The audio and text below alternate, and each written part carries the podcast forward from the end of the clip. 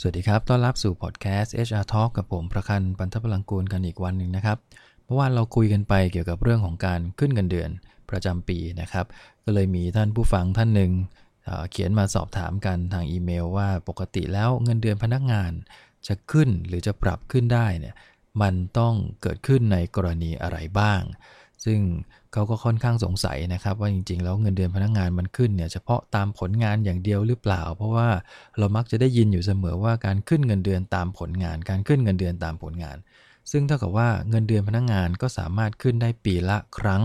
เท่านั้นใช่หรือไม่เราลองมาดูคำตอบประเด็นเหล่านี้กันนะครับ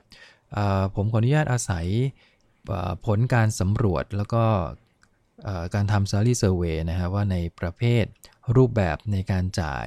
ประเภทของการขยับเงินเดือนก็คือเงินเดือนพนักงานเนี่ยจะมีโอกาสขยับขึ้นในกี่ลักษณะได้บ้างนะครับประเด็นที่ใช้กันเยอะที่สุดที่จะทำให้โอกาสของพนักงานเงินเดือนของพนักงานมีโอกาสขยับขึ้นได้ก็คือประเด็นแรกเลยที่เราเข้าใจกันได้ยินกันมาโดยตลอดก็คือเงินเดือนขึ้นตามผลงานประเด็นนี้เป็นประเด็นปกตินะฮะก็คือปีละ1ครั้งโดยเฉลี่ยเราก็จะมีการพิจารณาขึ้นเงินเดือนตามผลงานให้กับพนักงานซึ่งนั่นแปลว่าเราก็ต้องมีการประเมินผลงานพนักงานแล้วก็ดูว่าผลงานพนักงานคนไหนดีกว่าเราก็จะขึ้นเงินเดือนให้พนักงานคนนั้นมากกว่าคนที่ผลงานด้อยกว่านั่นเองอันนี้เราเรียกว่า merit increase นะครับซึ่งก็คือการขึ้นเงินเดือนตามผลงานคำถามมีอยู่ว่าเราทำได้ไหมถ้าจะขึ้นปีละมากกว่า1ครั้งคำตอบก็คือ merit increase เราทำได้ถ้าเราสามารถจะออกแบบระบบการประเมินผลของบริษัทให้มันชัดเจนแล้วก็ประเมินได้ปีละมากกว่า1ครั้งเนี่ยเราก็สามารถจะเอาผลตรงนั้นไปเชื่อมโยงกับการขึ้นเงินเดือนได้เหมือนกันนะครับโดยที่ปกติเวลาพนักงานได้การขึ้นเงินเดือนปีละมากกว่า1ครั้งมักจะเป็นพนักงานที่เป็นกลุ่มคนเก่งนะฮะ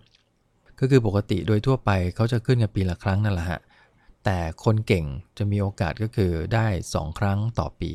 ซึ่งการได้2ครั้งนี่ไม่ได้แปลว่าเอาเฉลี่ย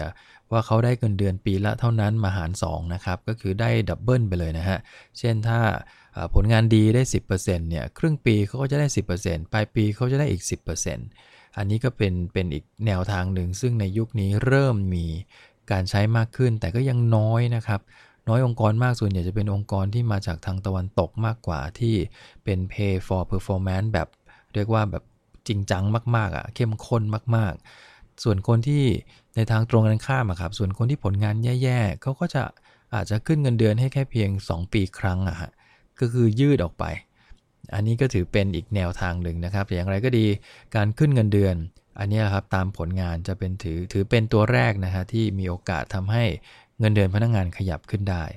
โอกาสที่จะทำให้พนักงานได้รับเงินเดือนขยับขึ้นในโอกาสที่2ก็คือเรื่องของการขึ้นเงินเดือนกรณีเลื่อนตำแหน่งก็คือเมื่อไหร่ที่พนักงานได้รับการเลื่อนตำแหน่งให้สูงขึ้นนะแล้วแต่ว่าในแต่องค์กรนะครับบางแห่งก็อาจจะเป็นใช้2คำควบกันก็มีนะฮะคือเลื่อนตำแหน่งหรือเลื่อนระดับงานดังนั้นถ้าเขาอยู่ในกลุ่มออฟฟิเซอร์แล้วก็มีแคเรียร์ของเขาเช่นเป็นออฟฟิเซอร์1ออฟฟิเซอร์2ออฟฟิเซอร์3ตาม Career Path ที่องค์กรดีไซน์ไว้เนี่ยนะฮะการขยับตัวจาก1ไป2 2ไป3เนี่ยเงินเดือนพนักงานก็จะได้รับการปรับเพิ่มขึ้นตามค่าของงานตามโครงสร้างเงินเดือนที่องค์กรได้ออกแบบไว้อันนี้คือกรณีที่2ที่พนักงานจะมีโอกาสได้ขยับเงินเดือนตัวเองขึ้นไปในขณะที่ทำงานในองค์กรนะครับย้ำนะครับโอกาสที่1คือขึ้นเงินเดือนตามผลงานโอกาสที่2ก็คือการเลื่อนตำแหน่งโอกาสที่3ก็คือมีการปรับเรื่องของการแข่งขันในตลาดอันนี้อาจจะเกิดน้อยหน่อยนะฮะก็คือเวลาที่เศรษฐกิจตกไปนานๆหรือองค์กรไม่ได้มีการปรับเรื่องโครงสร้างเงินเดือนค่าตอบแทนเป็นระยะเวลานานแล้วก็หันมาปรับเนี่ยสุดท้ายแล้วเงินเดือนพนักงานจ่ายแข่งไม่ทันตลาดองค์กรก็เลยตัดสินใจว่าไหนๆปรับระบบละปรับโครงสร้างเงินเดือนละใครที่ยังจ่ายไม่ทันหรือจ่ายล้าหลังกับตลาดเราก็จะมีการทำ market adjustment ก็คือปรับให้ทันกับตลาดนะหรือว่าในประเทศไทยมักจะใช้คำหนึ่งที่เราเคยได้ยินนะครับก็คือปรับฐานเงินเดือนนั่นแหละฮะ วันดีคืนดีนายจ้างก็บอกเดี๋ยวปีนี้เราจะปรับฐานให้บวกกับ merit increase อีกเท่านี้เปอร์เซ็นต์เท่ากับว่าปีนั้นพนักงานก็ได้ไป2เด้งนะฮะก็คือเด้งแรกเป็นการขยับฐานเงินเดือนขึ้นมาให้แข่งขันได้ให้สอดคล้องกับสภาวะค่าครองชีพในตลาดอันที่2ก็คือ merit increase ตามผลงานของเขานั่นเองอันนี้คือเป็นกรณีที่3นะครับกรณีที่4ก็คืออาจจะเป็นเรื่องของการขยับเรื่องของสกิลอันนี้ก็จะบางองค์กรจะเริ่มมีการแปะเรื่องสกิลไว้เป็นสกิลเบสเพย์นะฮะก็คือถ้าเขาพนักงานในบางสายวิชาชีพ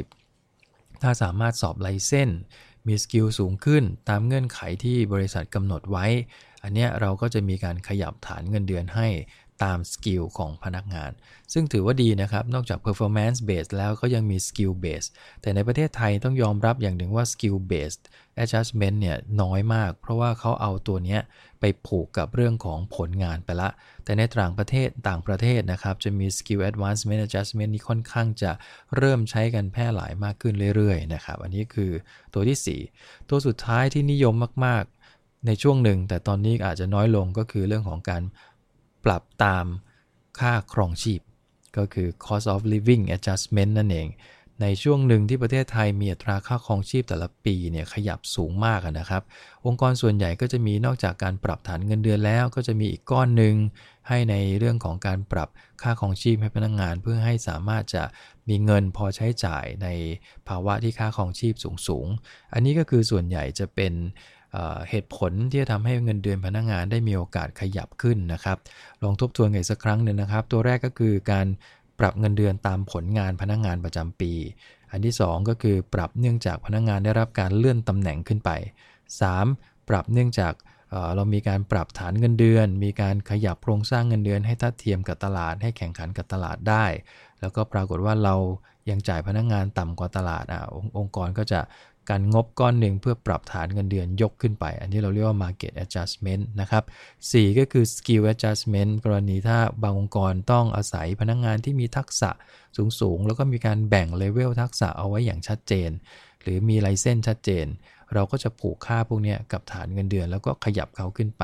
อันนี้ก็สามารถทำได้ตัวสุดท้ายก็คือเรื่องของ cost of living adjustment ปรับตามค่าครองชีพ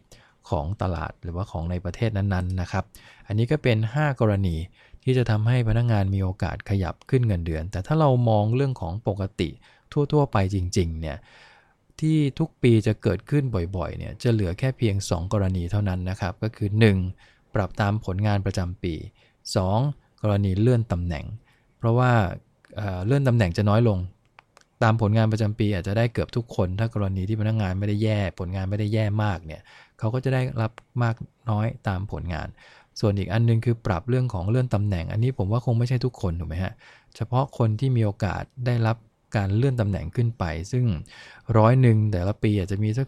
10-15% ที่มีโอกาสขยับเลื่อนตำแหน่งหรือขยับ job grade ขึ้นไปอันนี้ก็เป็นอีกก้อนหนึ่งที่เราเห็นบ่อย2ก้อนนี้แหละครับที่จะปรากฏเห็นเด่นชัดมากๆในภาวะปกติของการบริหารค่าจ้างเงินเดือนของการขึ้นเงินเดือน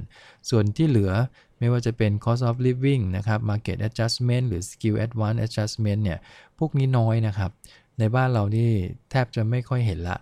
เพราะว่าอันที่1คือค่าครองชีพไม่ขยับดังนั้นก็ไม่มีการปรับให้มันทันตามค่าครองชีพหรือว่าตลาดในระยะหลังโครงสร้างเงินเดือนก็มีการขยับกันมีการอัปเดตกัน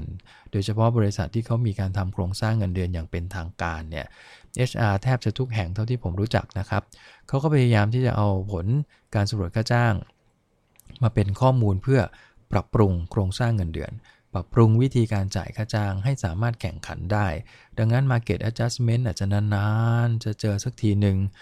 อาจจะเนี่ยช่วงนี้ครับที่โควิดมาหลังจากโควิดไปแล้วเศรษฐกิจเริ่มดีขึ้นแล้วมันมีการแข่งขันที่รุนแรงมากขึ้นจังหวะนั้นล่ะฮะอาจจะต้องมี market adjustment อีกสักครั้งหนึ่งเกิดขึ้นอาจจะเป็นไปได้ก็ได้นะครับนี่ก็คือ5สาเหตุนะครับที่จะทำให้เงินเดือนพนักงานมีโอกาสขยับขึ้นไปก็ฝากประเด็นวันนี้ไว้ประมาณนี้นะครับพบกันใหม่ในครั้งหน้าครับผมขอบคุณครับสวัสดีครับ